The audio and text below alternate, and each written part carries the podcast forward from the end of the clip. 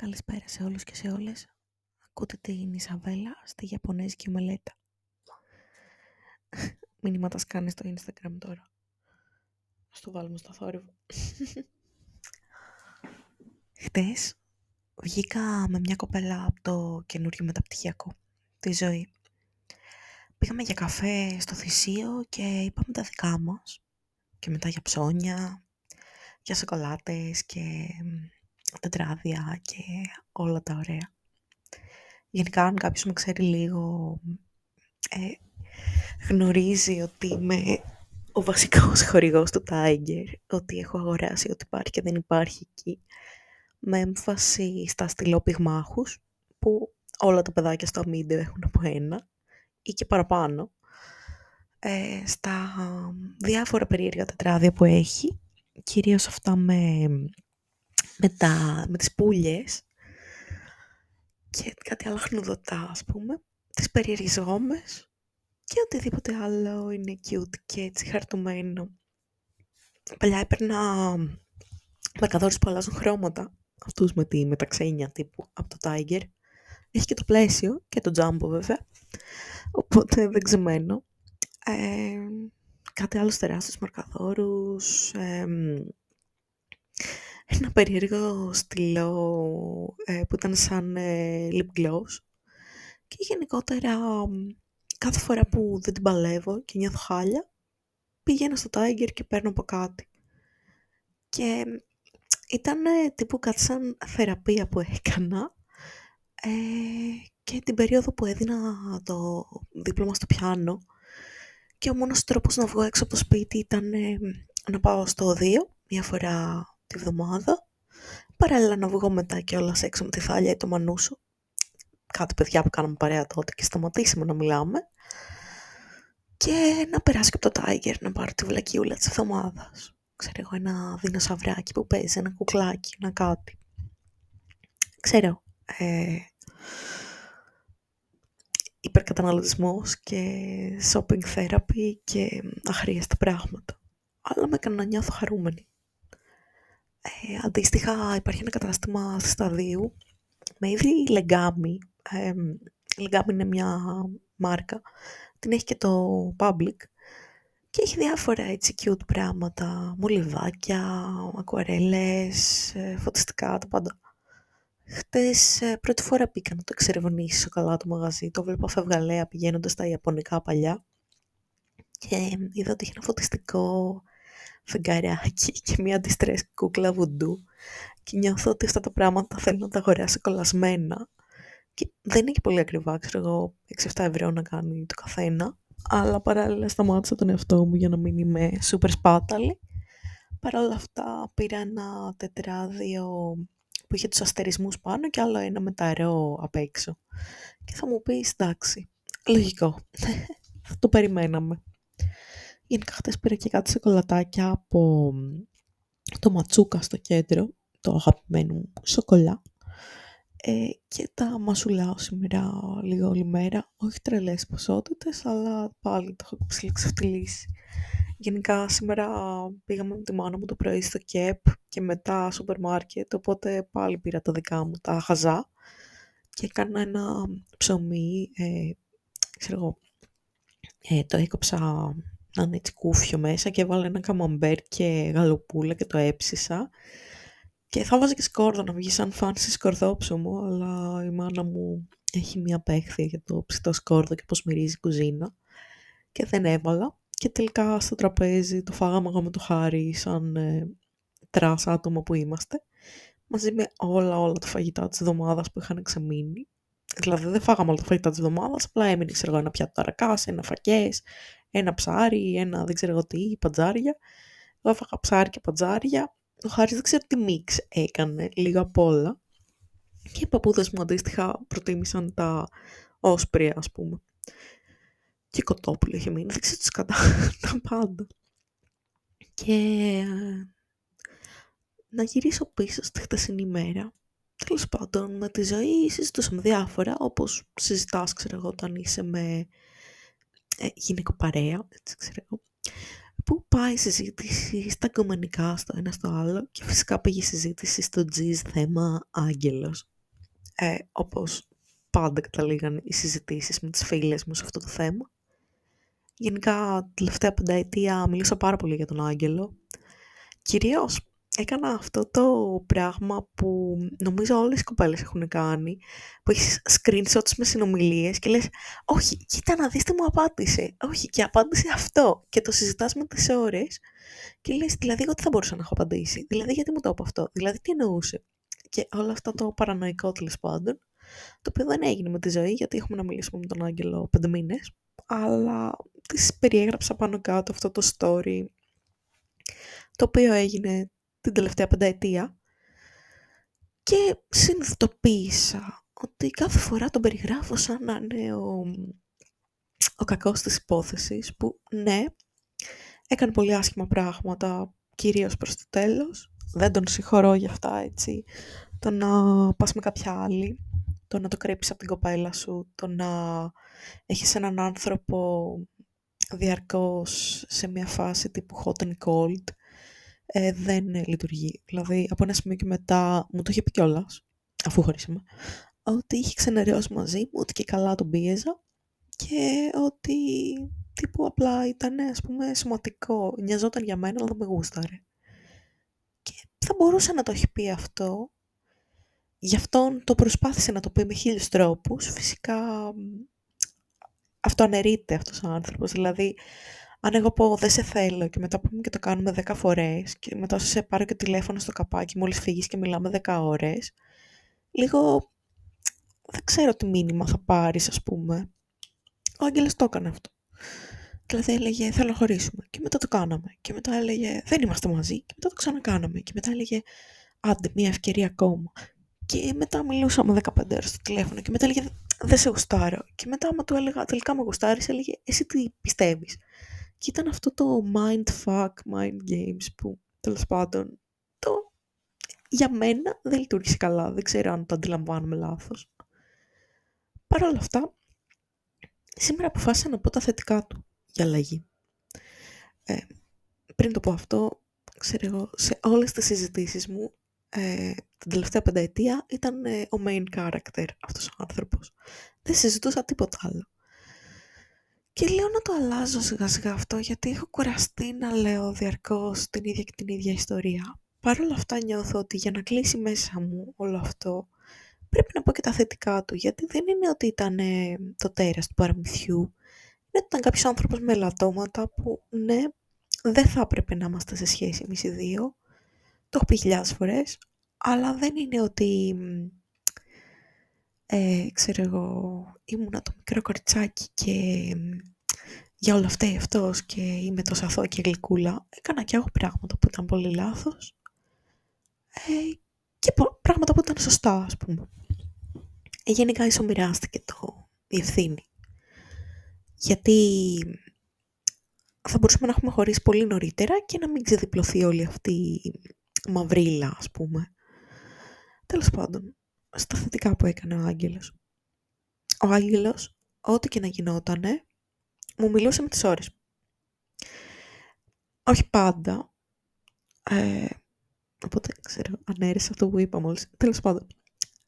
Ουσιαστικά, τσακωνόμασταν πολύ συχνά από ένα σημείο και μετά και έλεγε θέλω να πάρω το χρόνο μου, μην μου μιλήσεις σήμερα, θέλω να ηρεμήσω ας πούμε από αυτά που έγιναν ή μην μου μιλήσεις δύο-τρεις μέρες. Ωστόσο, ή έλεγε είμαι θυμωμένος, θα σου πω όταν ξεθυμώσω ας πούμε, αλλά άμα του έλεγα θέλω να συνεχίσουμε να μιλάμε σήμερα ή δεν είμαι καλά ή έγινε αυτό πάρε με τηλέφωνο, έβρισκε χρόνο και μιλούσαμε. Πάντα είχε χρόνο δηλαδή να μ' ακούσει. Βέβαια δεν ανοιγόταν πολύ έτσι, αλλά με άφηνε να πω τα πάντα. Ε, μια-δύο φορές ήμουν άρρωστη και με είχε φροντίσει, είχε φέρει σούπα, ε, είχε πάει στο φαρμακείο να μου πάρει παυσίπο, να μου είχε σκεπάσει με τις κουβερτούλες, μου είχε βάλει έτσι κάτι θερμοπομπούς, ας πούμε, γιατί εγώ πάντα κρυώνω πάρα πολύ. Ε, μου είχε βάλει Big Bang Theory να βλέπω γιατί δεν την πάλευα. Μέχρι και σοκολάτες μου είχε φέρει. Αν και ήταν με τον ντρας αντρικό τρόπο που λες θέλω να φάω μια σοκολάτα και σου φέρνει μία σοκολάτα. Μία λίλα πάους, ξέρω εγώ. Που όταν μια κοπέλα λέει θέλω να φάω σοκολάτα, εννοεί φέρε 20 και φτάνουν, δεν φτάνουν. Αλλά δεν φέρνει πάντα μία. Ε, ή πήγαινε, ξέρω εγώ, πολύ συχνά ε, να πάρει αυτό το φαΐ, να το φέρει, γιατί πάντα με έπιανε κάτι στο μαχικό σπίτι του, θα μου πεις μπίχλα ήτανε, αλλά με έπιανε πάντα σαν τύπου γαστρετερίτιδα, δηλαδή με το που πήγαινα εκεί πέρα ήταν φάση έτρεχα στην τουαλέτα πολύ συχνά, ας πούμε. Ή αν δεν με πιάνε αυτό, με πιάνε επιβεβαιωτικήτιδα από τα σεντόνια του. Anyway, είπα θα πάτε καλά. Ε, άλλο ένα που έκανε είναι τον πρώτο καιρό με πιάνε από το χέρι όταν περπατούσαμε γιατί είχα ηλίγκους. Το πρώτο καιρό ε, με έπαιρνε αγκαλιά το βράδυ γιατί είχα υπνική παράλυση και εφιάλτες πολλούς. Δηλαδή πριν γνωρίσω τον Άγγελο ακόμα, ε, για κανένα χρόνο, κάθε βράδυ ένιωθα σαν κάποιος να πατάει στο στήθος μου, να μην μπορώ να κουνηθώ, να μην μπορώ να αναπνεύσω, να μου ψιθυρίζει κάτι, την ώρα που κοιμόμουν ας πούμε, και να μην μπορώ να κουνηθώ. Ήταν η στιγμή που ξυπνάς από το όνειρο, αλλά δεν μπορείς ακόμα να κουνηθείς. Και με ζόριζε πάρα πολύ αυτό. Είχα και μια φίλη σατανίστρια τότε, σατανοπαγανίστρια, ε, ταρό ρίντερ, τη Ραφαέλα, η οποία μου έλεγε συνέχεια έχει το δωμάτιό σου πνεύματα και θα το εξορκίσουμε και τέτοια. Οπότε είχα κρυπάρει και τη ζωή μου λίγο. Λέω δεν έχει, αλλά δεν ξέρεις ποτέ. Και τέλος πάντων όταν γνώρισα τον Άγγελο, ε, αφενός σταμάτησαν οι φιάλτες και η υπνική παράλυση και δεν είχα έκτοτε, ελάχιστες φορές. Ε, και αφετέρου θυμάμαι μία φορά που ήμασταν σπίτι της Τασούλας με είχε φιλοξενήσει ένα Σαββατοκύριακο, ας πούμε, και είχε φύγει με το αγόρι της. Και ήμουν με τον Άγγελο. Ορίστε, είχε έρθει και κάποιες φορές Αθήνα. Δύο. Στα πέντε χρόνια. Ε, απλά θυμάμαι ότι κάτι έβλεπα στον ύπνο μου και ότι άρχισα να τραντάζομαι, να έχω σαν σπασμούς, ας πούμε, το φόβο μου. Και απλά με πήρε αγκαλιά μέχρι να περιμήσει και μου έκανε να νιώσω καλά, ας πούμε. Και ότι το θυμόμουν τόσο έντονο αυτό που λειτουργήσε πάρα πολύ καλά. Δηλαδή, μετά από αυτό πες να είχα τρία χρόνια να το ξαναπάθω. Και νομίζω είχα πάθει άλλη μια φορά το Σαββατοκύριακο που πήγα σπίτι του όταν ήταν η τελευταία φορά που ήμασταν μαζί και μετά χωρίσαμε. Και μετά δεν το ξανά είχα. Βέβαια, το είχαν συνδέσει πάρα πολύ έντονα με το ότι μου μιλούσε. Πολύ. Δηλαδή, με ερημούσε πάρα πολύ αυτό που κάναμε. Το ότι στα θετικά του ήταν αυτό που είπα ότι κάθε μέρα μιλούσαμε πάρα πολύ. Μιλούσαμε ένα δύο ωράκι, τριωράκι, πενταωράκι, εντεκάωρο μία φορά, σε κλίση. Όχι σε μηνύματα. Σε μηνύματα μιλούσαμε non-stop όλη μέρα. Και σε αυτές τις κλήσεις θα μου πεις τι λέγατε ρε μου κάθε μέρα; Λέγαμε για τη καθημερινότητα, για ταινίες, για σειρές, για παιχνίδια, για διάφορα, για τα μαθήματά τους στη σχολή. Γενικά το βιολογικό μου φαίνονταν πολύ ενδιαφέρον. Αν και πίστευε ότι δεν τα πολύ καταλαβαίνω, αν και μπορώ να πω νόμιμα και παράνομα πράγματα γιατί τα καταλάβαινα, ας πούμε στα νόμιμα ότι μου άρεσε πάρα πολύ σαν επιστήμη. Ε, και εν τέλει γι' αυτό το μεταπτυχιακό που ξεκίνησα τώρα, το έκανα και αρκετά επηρεασμένη από τον Άγγελο, γιατί ε, έπαιρνα συχνά συγγράμματά του να τα ξεφυλίσω, ας πούμε, και μου άρεσαν τα... Μου άρεσε ειδικά η νευροεπιστήμη. Ε, τώρα στα παράνομα δεν μπορώ να δεχτώ κάτι, ας πούμε, το οποίο θα ήταν παράνομο και να το πω δημόσια. Ε, αλλά, εντάξει, έστω ότι δυνητικά θα μπορούσε κάποιος να πει ότι ε, κάπως έχω γνώση κάποιων μαθημάτων ε, γεωπονικής, ε, διψήφιο αριθμού. Τέλος πάντων, ε, αυτό και το αφήνω εκεί αυτό. Ε, και τέλος πάντων, ε, τι άλλο που έκανε. Πολύ σπάνια μαγείρευε, αλλά το έκανε πολύ κεφάτα. Ειδικά τον πρώτο καιρό, αυτό που κάναμε μαζί ήταν ότι έβαζε τραγούδια Disney στα ελληνικά και τα τραγουδούσαμε παρέα και χαχανίζαμε και ξέρω εγώ, καθαρίζαμε το σπίτι ή whatever. Ε, γενικά δεν πίστευες στα δώρα. Ε, λέγε θα σου κάνω κάποιο δώρο μόνο όταν το νιώθω. Και μου την έδινε στα νεύρα αυτό. Ε, not gonna lie. Τέλος πάντων, ε, δεν πίστευε στα δώρα, δεν έκανε ούτε σε Χριστούγεννα, ούτε σε γιορτές, ούτε σε γενέθλια. Μάλιστα, με είχε χωρίσει και στα γενέθλιά μου και στη γιορτή μου μία φορά δύο, κάπου. Ωστόσο, όταν έκανε δώρα ήταν πολύ έτσι, thoughtful. Μία φορά, ένα δώρο του ήταν το παραμονή Χριστουγέννων κάνουμε ό,τι θες. Και έπρεπε όλη μέρα να κάνουμε ό,τι θέλω εγώ. Σε λογικά πλαίσια πάντα. Φυσικά το εκμεταλλεύτηκα τέρμα. αλλά ναι. Κυρίως ήταν το να κάνουμε σεξ και να μου λέει ότι με αγαπάει. Αλλά ναι. Κάποιες άλλες φορές είχε φτιάξει κάτι φιγούρες. Τις είχε πάρει μάλλον ε, και τις ζωγράφησε και μου τις έδωσε. Ε, τις έχω ακόμα σε ένα πορτοφολάκι. Ήταν από νάνους και γκόμπλιν και τέτοια έτσι διεντιάρικα. Ε, τι άλλο. Ένα βιβλίο μου είχε δώσει πριν το φτιάξουμε, το οποίο το κρατάω. Θα είναι το τελευταίο βιβλίο που θα διαβάσω από τη βιβλιοθήκη μου. Από την πενιντάδα φωτιά που έχω τώρα και διαβάζω τις ε, κάρτα στα ρο, ένα βιβλίο. Δεν λέγεται έτσι. Θα σας πω όταν το τελειώσω. Άλλες φορές το δώρο του ήταν το να έρθει απρόσκλητος στην Αθήνα να με δει και να, να πάμε μια βόλτα στην καλό τεχνών, να το δείξω πώς είναι, ε, να πάμε στο Little Cook και τι άλλο έτσι fancy. Γενικά δεν τον λες τσιγκούνι, ήταν εξίσου άφραγκος με μένα, αλλά τα πρώτα χρόνια επέμενε πολύ να κάνει τα έξοδα όταν ήμουν στην πόλη του. Αλλά επειδή πήγαινα μόνο στην πόλη του, το βρίσκα λίγο άδικο. Από την άλλη, εντάξει, έδινα τα ειστήρια και ξεπραδιαζόμουν. Αλλά λέγαμε από ένα σημείο και μετά ότι όποιος έχει τα χρήματα κάνει τα έξοδα στον άλλον και ότι αυτό είναι το λογικό. Ε, τι άλλο. Ε. Παίζαμε ένα παιχνίδι που του άρεσε. Ε, RPG. Λεγόταν ε, Λότρο και κάναμε κλείσει στο Discord κάθε φορά που παίζαμε και παίζαμε με τις ώρες και μιλούσαμε παράλληλα. Γενικά έχω ένα κακό χούι όταν ε, μου αρέσει κάποιος. Ε, ξέρω εγώ κολλάω ότι ρε παιδί μου άμα τον νικήσω σε κάτι ότι θα παρεξηγηθεί. Οπότε δεν προσπαθούσα ιδιαίτερα να με καλεί σε αυτό το παιχνίδι. Ε, και ξέρω εγώ γελούσαμε με τις χαζομάρες που έκανα που ήμουν σε φάση «Όχι, τι κάνω εδώ, πού πάνω από εκεί, τι γίνεται». Παρ' όλα αυτά, in my defense, όντως δεν ε, παίζω καθόλου παιχνίδια στον υπολογιστή. Οπότε όντως ήμουν άχρηστη. Ίσως ένα κλικ λιγότερο από ό,τι φαινόταν. Ε, άλλο που κάναμε συχνά και ήταν στα θετικά του ήταν, ήταν πολύ έξυπνος. Μιλούσαμε, ανοίγαμε κάτι συζητήσεις με φιλοσοφικά ερωτήματα και what if καταστάσεις οι οποίες εξελισσόντουσαν ή πολύ καλά ή πολύ χάλια η πολύ φαντασία και πολλές γνώσεις πάνω σε λογοτεχνία, κυρίως φαντασίας.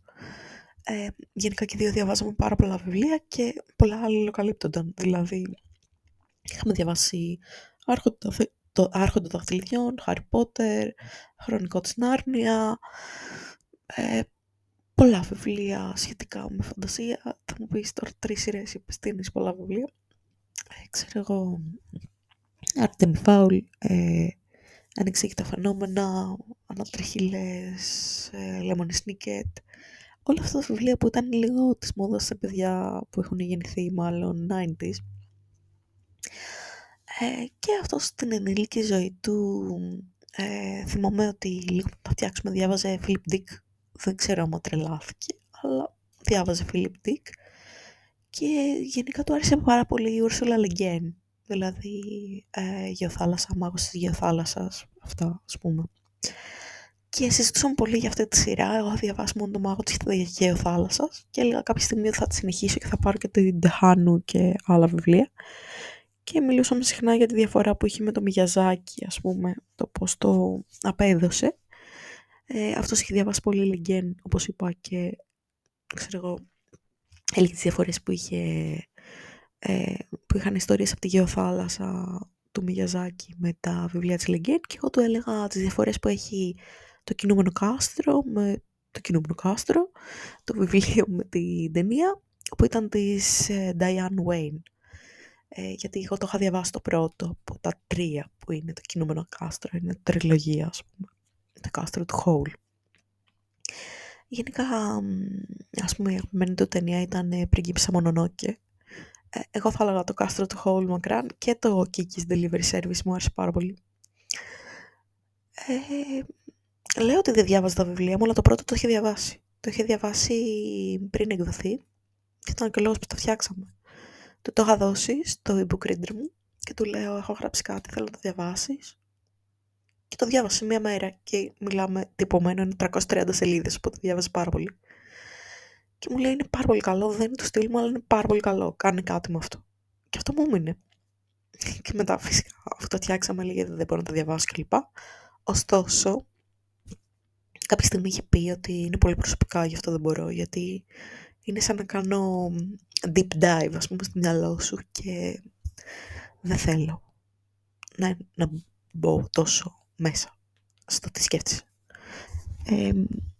οπότε προσπαθούσα να σεβαστεί όρια πάρα πολύ, δεν την κατάφερνε, αλλά το προσπαθούσε. Δηλαδή νιώθω ότι δεν είχε κακές προθέσεις, όσο το ότι ήμασταν, δεν κουμπώναμε σαν άτομα και ήταν λάθος επιλογή να είμαστε μαζί. Αν ήμασταν ε, φίλοι, θα ήμασταν οι καλύτεροι φίλοι. Αλλά ο σχεσιακό ε, ήμουν πολύ εκρηκτική προσωπικότητα. Δηλαδή, γενικά εγώ είμαι ένα άτομο που δεν βάζει καθόλου όρια. Δηλαδή, γίνομαι χαλή να με πατήσεις, αλλά μαζεύω, μαζεύω, μαζεύω και κάποια στιγμή σκάω. Αν ε, δω ότι ρε παιδί μου έχω κάνει τα πάντα και ο άλλος δεν έχει κάνει καμία προσπάθεια, ας πούμε. Και εμένα με ενοχλούσε πάρα πολύ που ενώ μιλούσαμε ένα πενταωράκι την ημέρα, από ένα σημείο και μετά, ότι αν του στείλω ένα μήνυμα, απαντούσε πάντα με «OK, OK, OK, OK». Και στο πεντάωρο που μιλούσαμε, πιο πολύ μιλούσα εγώ. Δηλαδή, γενικά ήταν πολύ καλός ακροατής, αλλά δεν συμμετείχε πολύ ενεργά στο να μιλήσει. Αυτός είχε πει ότι δεν του αρέσει η επικοινωνία με τους ανθρώπους καθόλου, ότι αυτούς που θεωρεί φίλους του τους μιλάει μία φορά στις 15, ξέρω εγώ, ή στις 20, αν μιλήσουν, αλλά ότι για μένα, ε, αφού εγώ το θέλω τόσο, ότι θα μιλάμε. Απλά δεν μπορεί τόσο πολύ να... δεν είναι άτομο που επικοινωνεί τόσο. Και ότι όταν έχει κάτι να πει θα το λέει, αλλιώς ότι θα με ακούει και ότι να μην το παρερμηνεύσει ότι αδιαφορεί, ότι απλά με ακούει ας πούμε και ότι νοιάζεται για το θα πω απλά ότι δεν του έρχονται τόσο εύκολα απαντήσεις συνήθως σε αυτό που λέω. Ε, το οποίο το βλέπω ας πούμε, αλλά πάλι είναι λίγο αμφίβολο συνέβαινε, δεν συνέβαινε όντως. Ε, ένα άλλο θετικό του ήταν ότι όταν του ζητούσα κάτι και το έκανε, το έκανε όντως ε, χωρίς ερωτήσεις. Τύπου μία φορά του είχα πει ότι φοβάμαι να κοιμηθώ και να είμαστε να είναι ανοιχτή ας πούμε η κλίση στο Discord ακόμα και αν ε, κοιμάμαι. Και απλά με πήρε ο ύπνος και κάποια στιγμή απλά ξύπνησα μέσα στη νύχτα μετά από κάμια ώρα, δύο και άκουγα μία ανάσα και του λέω είσαι ακόμα εκεί και λέει ναι αφού μου είπες ότι ακόμα κι αν κοιμηθείς να είμαι στη γραμμή. Οπότε έκανε και τέτοια μικρά πράγματα, μεγάλα πράγματα για μένα μεγάλα. Ε, πριν πεθάνει ο πατέρας μου είχαμε τσακωθεί πολύ άσχημα αλλά εκείνη τη μέρα δεν ήμουν καλά. Και γενικά είχα μια μονή με τις φωτογραφίες. Ξέρω εγώ βγάζει νόημα πτυχιακή στη φωτογραφία. Ε, και ειδικά τον πρώτο καιρό που τα είχαμε του έλεγα να μου στείλει μια φωτογραφία του κάθε μέρα. Και το έκανε. Ε, για τον πρώτο ένα, ένα μισή χρόνο μέχρι που σταμάτησε να μου στέλνει φωτογραφίες του όταν ε, πέθανε η γιαγιά του και παρατήρησα ότι πήγε ένα μήνα δεν έχει αλλάξει ρούχα. Και του λέω δεν έχεις αλλάξει ρούχα, δεν είσαι καλά και αυτά. Και μου λέει μη μου λες μαλακίες και αυτά και του λέω μου στέλνεις μια φωτογραφία σου κάθε μέρα και βλέπω την εξέλιξη της μπλούζας σου. Γιατί φαινόταν ότι η μπλούζα του, τα μαλλιά του γινόντουσαν από το χάλια στο χειρότερα, ας πούμε. Και δεν μου ξανά στείλει η καθημερινή του φωτογραφία, πέρα από πολύ σπάνια μετά από αυτό. Ε, το, το βρήκε πολύ παρεμβατικό, πιστεύω. Ε, ωστόσο, ε, και τη μέρα μου έστειλε την πιο αστεία από τις φωτογραφίες που είχε. Ε, που φορούσε, ξέρω εγώ, ξανθιά περούκα στο γυμνάσιο και γενικά είχε πολλά μουσια, ήταν λίγο σαν αρχιμανδρίτης. Ε, αλλά ήταν, ξέρω εγώ, ξυρισμένος με ξανθιά περούκα και φουστάνι και κόκκινο κραγιόν και μου την είχε στείλει και τύπου αυτή τη φωτογραφία τη συζητούσαμε πολύ καιρό ότι ήταν ε, αν την έβλεπα θα ήμουν σούπερ χαρούμενη. Γενικά, τι άλλο έκανε πολύ έτσι θετικό. Πολύ άτομο που λειτουργεί με τα υλικά αγαθά. Και δεν εννοώ να μου κάνει κάποιος δώρο να κολλιά ένα φουστάνι. Εννοώ κάτι δικό του. Και ε, μου είχε γράψει ένα αστείο, παυλά, πρόστιχο ματάκι. Όχι δικό του, ξέρω εγώ του παππού του, κάτι τέτοιο. Και το είχα πάντα στο πορτοφόλι μου. Ή ε, μία ζωγραφιά μικρή είχε κάνει, την είχα πάντα μαζί. Γενικά σεβόταν αυτά που μου άρεσαν και προσπαθούσε να τα υλοποιήσει όσο μπορούσε. Στις αρχές. Αλλά και στο τέλος είχε πει ότι τέλος πάντων είχε δώσει μια υπόσχεση όταν ε, γνωριστήκαμε. Θα το εξηγήσω, ας πούμε, αμέσως. Όταν γνωριστήκαμε είχαμε πει ότι ρε παιδί μου, εγώ έχω πολύ φόβο αποχωρισμού. Και το έλεγα θα φύγεις και δεν θα ξαναμιλήσουμε και αυτά και είχε πει θα μείνω εδώ για πάντα που εν τέλει δεν συνέβη αλλά ε, δεν φταίει αυτός προσπάθησε. Μου είχε πει και αφού χωρίσαμε ότι έχει αλλάξει το σεξουαλικό μεταξύ μας δεν υπάρχει, είμαι με άλλη κοπέλα αλλά είμαι εδώ για σένα για πάντα και δεν έχει αλλάξει το γύρω γύρω. Το να μιλάμε κάθε μέρα, το να μοιράζομαι πράγματα μαζί σου, το να είσαι πολύ σημαντική στη ζωή μου. Τέτοια. Και όντως συνεχίστηκε, όπως ξέρετε, μέχρι τον Ιούλιο αυτό, μέχρι που εγώ δεν άντεχα άλλο. Γιατί είχα φτάσει σε σημείο να κλαίω κάθε μέρα όταν μιλούσαμε, τουλάχιστον τα τελευταία δύο χρόνια και πιο πριν έκλαιγα πολύ συχνά. Καλά και τώρα κλαίω, αλλά μάλλον επειδή περιμένω περίοδο και είμαι συναισθηματική. και τι άλλο έκανε. Γενικά ήταν ο τύπος που μπορούσα να ανοιχτώ και να του πω τα πάντα και να νιώθω ότι δεν χρειάζεται να φιλτράρω τίποτα. Προς το τέλος το κούρασε αυτό, αλλά ε, ένιωθα ότι λέμε τα πάντα όπως είναι. Πίστευα ότι το κάνει και αυτός, αλλά ε, από ό,τι φάνηκε έκρυβε πολλά πράγματα. Και είχε πει ότι ναι, εσύ είπες ότι θα τα λες τα πάντα και το δέχομαι και σε δέχομαι, αλλά εγώ δεν συμφώνησα ποτέ ότι θα είμαι εντελώς ειλικρινής. Τέλος πάντων, είχε, είχαμε διαφορετικές απόψεις για την ειλικρίνεια, διαφορετικές απόψεις για τις σχέσεις, διαφορετικές απόψεις για το νιάξιμο, για όλα. Αλλά it is what it is. Μου λείπει πολύ το πώς ήταν να μιλάς με κάποιον και να μην κοιτάς το ρολόι, να δεις πόση ώρα πέρασε, για το πότε θα φύγεις ή πότε θα πεις ότι α, κουράστηκα από για ύπνο ή κάτι τέτοιο. Να μιλάς με κάποιον και να ρέει η κουβέντα μέχρι, δεν ξέρω, μέχρι να σε πάρει ο ύπνος. Έτσι το ένιωθα μαζί του. Παρ' όλα αυτά, έγιναν πολύ τραυματικά γεγονότα και από τις δύο πλευρές. Προσωπικά, αν είμαστε ρεαλιστές, εγώ δεν έπρεπε να του πω ούτε να συνεχίσει το πανεπιστήμιο, ούτε τι θα έκανε με το, με το μπάνιο, με το φαγητό, με όλα. Γιατί περνούσε μια φάση κατάθλιψης. Είναι 100% σίγουρο αυτό. Αλλά και εγώ έγινα πολύ παραποβατική. έγινα γιατί νοιάζομαι. Γιατί όταν βλέπεις το φίλο σου να μην τρώει, να μην βγαίνει από το σπίτι, να μην κάνει μπάνιο, να μην πάει, να έχει παρατήσει τη σχολή του. Κάτι πρέπει να πεις. Ίσως έπρεπε να το πω με διαφορετικό τρόπο. Τον πίεσα από αυτό. Τον πίεσα ενώ περνούσε αυτή τη φάση να μου σταθεί σε διάφορα πράγματα. Να, ε, να με κάνει να μην είμαι τόσο ανασφαλής, ας πούμε. Να πρέπει να βάλει παραπάνω προσπάθεια και για μένα, όχι μόνο για αυτόν. Σε αυτό φταίω.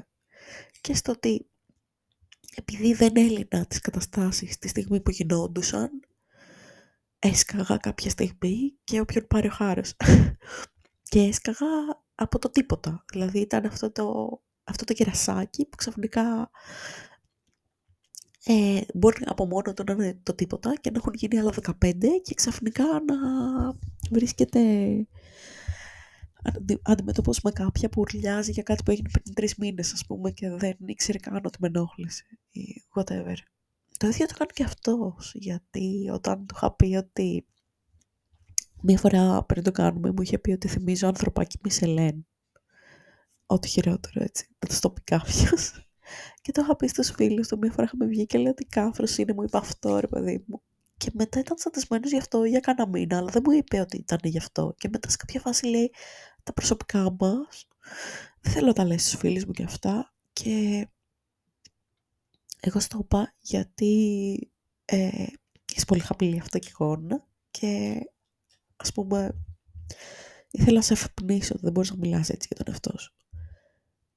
Και ακόμα διαφωνώ σε αυτό. Δεν έχεις δικαίωμα να το κάνεις αυτό στον άλλον με τέτοιο τρόπο. Δηλαδή και ο δικός του τρόπος ήταν πολύ λανθασμένος, γύρισε πολύ boomerang.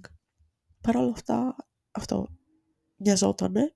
Ήταν τοξικός ο τρόπος που το εξέφραζε, αλλά νοιαζόταν. Θα μείνουμε στα θετικά σήμερα, στο ότι νοιαζόταν. Και τι άλλο. Γενικά αυτό ήταν... αν ήμασταν φίλοι, θα είχαμε ένα, ε, μια εντελώς διαφορετική σχέση. Δεν μπορούμε πια. Και είναι και δύσκολο νομίζω να ξαναμιλήσουμε ποτέ. Δεν ξέρω αν θα το επιχειρήσω στην επόμενη δεκαετία. Αλλά νομίζω ότι ε, όταν γνωρίσω τον επόμενο και όταν έχει, έχουν περάσει αρκετοί μήνες, ότι θα είναι καλύτερα. Και χωρίς απαραίτητο επόμενο να σημαίνει ότι θα είναι τύπου η σχέση της ζωής μου. Μπορεί να είναι απλά ό,τι. Τέλος πάντων, ε, σε άλλα νέα, το βράδυ θα πάω να φωτογραφίσω την Πολύμνια στη σχολή χορού της και ελπίζω να πάει καλά αυτό. Σιγά σιγά νυχτώνει ας πούμε και νομίζω κατά τις 7 θα ξεκινήσω Παράλληλα, εντάξει, τα διαθετήσω και πονάω ολόκληρη, έτσι, και τα ορμονικά σκατά. Και όσο για τα υπόλοιπα, και αύριο θα κάνω φωτογράφηση. Έχω πει στον εκδότη, το Χρήστο, να τον φωτογραφίσω, σαν στην, τοποθε... στην τοποθεσία Πρίαμος. Όχι Πρίαμος, μάλλον Πρίαμος με μη που δεν προφέρεται μπροστά. Ε, όπως έλεγε, δεν λέω Νάρνια, λέω Γκνάρνια, απλά το The G is silent. ναι. Ε, γιατί αλλιώς, ναι. Τέλος πάντων. Ε, κακό χειμωράκι. Ε, θα πάω να κάνω τις φωτογραφίσεις μου. Το μόνο που μου έχει μείνει είναι η εργασία για την τεχνητή νοημοσύνη. Πολύ κολοβαράω και δεν την έχω γράψει. Και μιλάμε απλά πρέπει να γράψω κάτι ορισμούς και να βάλω κάτι φωτογραφίες ας πούμε. Δηλαδή μιλάμε για τρεις σελίδες και εγώ είμαι σε φάση λαλαλα, ας κοιτάξω τι προϊόντα Harry Potter έχει το ίντερνετ, ναι. Και αυτό, για να δούμε πώς θα πάει γενικά. Ε, νομίζω το είπα, πήρα καινούργια παπούτσια για το γάμο και είμαι σε φάση yeah, so cute. Θα τα φορούσα και αύριο, αλλά είναι με 10 πόντους τακούνι και νομίζω ότι αν κυκλοφορώ εγώ προσωπικά με 10 πόντους τακούνι στην Αθήνα, ότι το πόδι μου θα γίνει σαν κολοκύθι και απλά θα ε, πέφτω κάτω αριστερά-δεξιά συνέχεια, γιατί από ισορροπία δεν είχα ποτέ καμία. Τέλος πάντων, ε, γενικά πολύ δακρύβρεχο το επεισόδιο, να λέω τα θετικά του Άγγελου. Και Και φυσικά, άμα ήμουν και λίγο πιο ρηχή, θα έλεγα ότι στα θετικά του ήταν ότι ήταν σούπερ ε, κούκλος, έτσι. Δηλαδή, πολύ γκομενάκι. Πολύ ψηλός, 2-10, λεπτός. Καλά, αν μιλήσουμε για κώλους, είχε τον κώλο. Αλλά ήταν πολύ λεπτός. Και το πρόσωπό του ήταν πολύ όμορφο. Για μένα, τα αισθητικά μου έτσι γούστα, γιατί ο αδερφός μου λέει ότι είναι σαν τον Όσιο Ονούφριο. Αλλά, OK. Okay. Ο αδερφός μου Χάρης. Ε, και τέλος πάντων, ε, και αυτό, διάβασε πάρα πολύ λογοτεχνία και μου άρεσε. Και άκουγε κάπως καλή μουσική. Δηλαδή, εντάξει, είχε και συγκροτήματα που μου άρεσαν και κάποια so-so, τα οποία δεν δυσανασχετούσα, αλλά δεν ήμουν στη φάση «Α, wow». Δηλαδή, εντάξει, άκουγε Cigarette, Cigarettes After Sex, αλλά εντάξει, άκουγε και κάτι άλλο, ξέρω εγώ, που δεν είναι του γούστου μου τόσο, αλλά θα τα άκουγα σε φάση decent. Γενικά ήταν λίγο αναρχοφασέως τελείως. Ε, και ήταν λίγο, εντάξει, στο τέλος, όταν δεν αντέχεις κάποιον και ξαφνικά ό,τι και να λέει στη σπάει και ξεσπάς και λες είπες αυτή τη μαλακή, είπες την άλλη μαλακή, είπες την παράλληλη, το έκανε αυτό στο τέλος σε μένα και εγώ σε αυτόν και νομίζω ότι του τάσκασαν τα κόμπλεξ του. Γενικά δεν ήταν ε, πάντα κομπλεξικό άτομο, αλλά από ένα σημείο και μετά όταν ε, τα πας πολύ καλά και ο άλλος μένει στάσιμος, του γυρίζει μπούμεραν και αρχίζει και προσπαθεί να σε ρίξει. Επίσης, ε, θεωρούσε πάντα ότι δεν τον στήριζα στις σπουδές του και κυριολεκτικά δεν έχω στηρίξει πάρα πολύ και δεν ξέρω γιατί το βλέπε έτσι λάθος. Αλλά είναι αυτό το ότι μπορεί να κολλήσεις με κάτι και μετά να τα διαστρεβλώσεις όλα γύρω από αυτό και να νομίζεις ότι ο άλλος, ξέρω εγώ, σε μισή έχει βάλει στόχο της ζωής σου να σε πονέσει. Και ήταν και το παράπονο του αυτό ότι δεν μπορώ να καταλάβω γιατί με όλους είσαι αλλιώς και από μένα είσαι έτσι. και κάπως μου το είχε πει ο ψυχολόγος μου ότι έπρεπε να δεχτεί τις συνέπειες του, τις σημαίνει να ανοιχτώ και να τον εμπιστευτώ. Ότι θα είμαι και πολύ πιο αληθινή, δεν θα έχουν φίλτρο αυτά που λέω.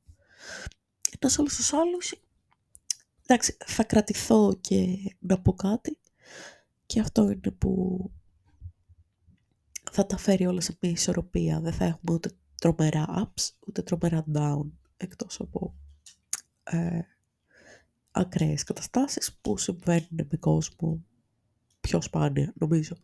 Δηλαδή, ακόμα και με την Αλεξία δεν τσακωθήκαμε ποτέ, απλά δεν της έχω στείλει μήνυμα για πόσο καιρό. Ή με, με το χι άτομο. Δηλαδή, δεν είμαι άτομο που ξεφτιλίζεται και τσακώνεται έντονα με ανθρώπους. Και με όλους τους υπόλοιπους, πλέον του Άγγελου, αν γίνει αυτό, είναι συνήθως αυτό που γίνεται και μετά δεν ξαναμιλάω με τον άλλον. Δηλαδή με το άτομο θα τσακωθεί μία φορά ακραία και μετά δεν θα ξαναμιλήσει με το άλλο άτομο. Αν τσακωθώ. Αν φτάσω σε αυτό το σημείο. Συνήθως απλά αν κάτι με ενοχλεί, απλά κάνω πιο αραιά παρέα με κάποιον τόσο όσο να τον αντέξω. Οπότε, ναι, σε αυτό μοιάζαμε με τον Άγγελο όταν ε, μιλούσαμε κάθε μέρα αλλά προς το τέλος ήθελε να βλεπόμαστε πιο αραιά, γιατί έλεγε ότι αυτό δεν μπορούσε να το αντέξει. Και πάλι εκεί επανέρχεται το ότι αν κάναμε παρέα και ήμασταν φίλοι, θα ήταν πολύ καλύτερο, θα ήταν λιγότερες οι απαιτήσεις. Τη στιγμή που δεν ήμασταν φίλοι, ήμασταν κάτι άλλο, υπήρχαν και άλλου τύπου απαιτήσεις. Και ήταν δύσκολο γιατί από τη μία δεν ήθελα να βρεθούμε, από την άλλη όταν βρισκόμαστε δεν ξεκολούσα από πάνω μου. Και είναι αυτό το τοξικό μάλλον που από τη μία δεν θες γιατί σε ευθύρει και από την άλλη δεν μπορείς να ξεκολλήσεις. Και από τις δύο πλευρές. Τι να πω. Αυτός ξεκόλλησε. και εγώ ελπίζω σύντομα. Στην τελική, αν με ρωτούσες πριν τέσσερα χρόνια, άμα θα μπορούσα να μην μιλάω πέντε μήνες στον Άγγελο, θα έλεγα ότι αποκλείεται. δεν πάμε καλά. Αλλά τώρα έχει συμβεί αυτό. Και όχι μόνο αυτό, αλλά να χαίρομαι και τα πράγματα που κάνω. Δηλαδή, στη σκέψη μου ήταν 24-7. Τώρα μπορεί να είναι, ξέρω εγώ, 2-7. 3-7. 7 στα 7 είναι, αλλά δεν θα είναι non-stop από το πρωί στο βράδυ. Κάνω focus και σε άλλα πράγματα. Και δεν τον σκέφτομαι όταν τα κάνω. Anyway. Αυτά από μένα για σήμερα, γιατί η γιαγιά έχει το κακό χούι πλέον να μπαίνει και συνέχεια στο δωμάτιό μου. Οπότε, ναι, θα τα ξαναπούμε σύντομα. Και άμα θέλετε πείτε μου αν είχατε ποτέ κάποια τόσο τοξική σχέση που να σας στιγμάτισε. Να νιώσατε ότι αυτό το άτομο το ερωτευτήκατε πολύ, αλλά ότι το timing ήταν κακό εν τέλει. Αυτά από μένα και καλό απόγευμα Παρασκευής. Καλή 17 Νοέμβρη. Πολύ τρομοκρατικό ακούγεται αυτό. Τέλος πάντων, καλό απόγευμα Παρασκευής.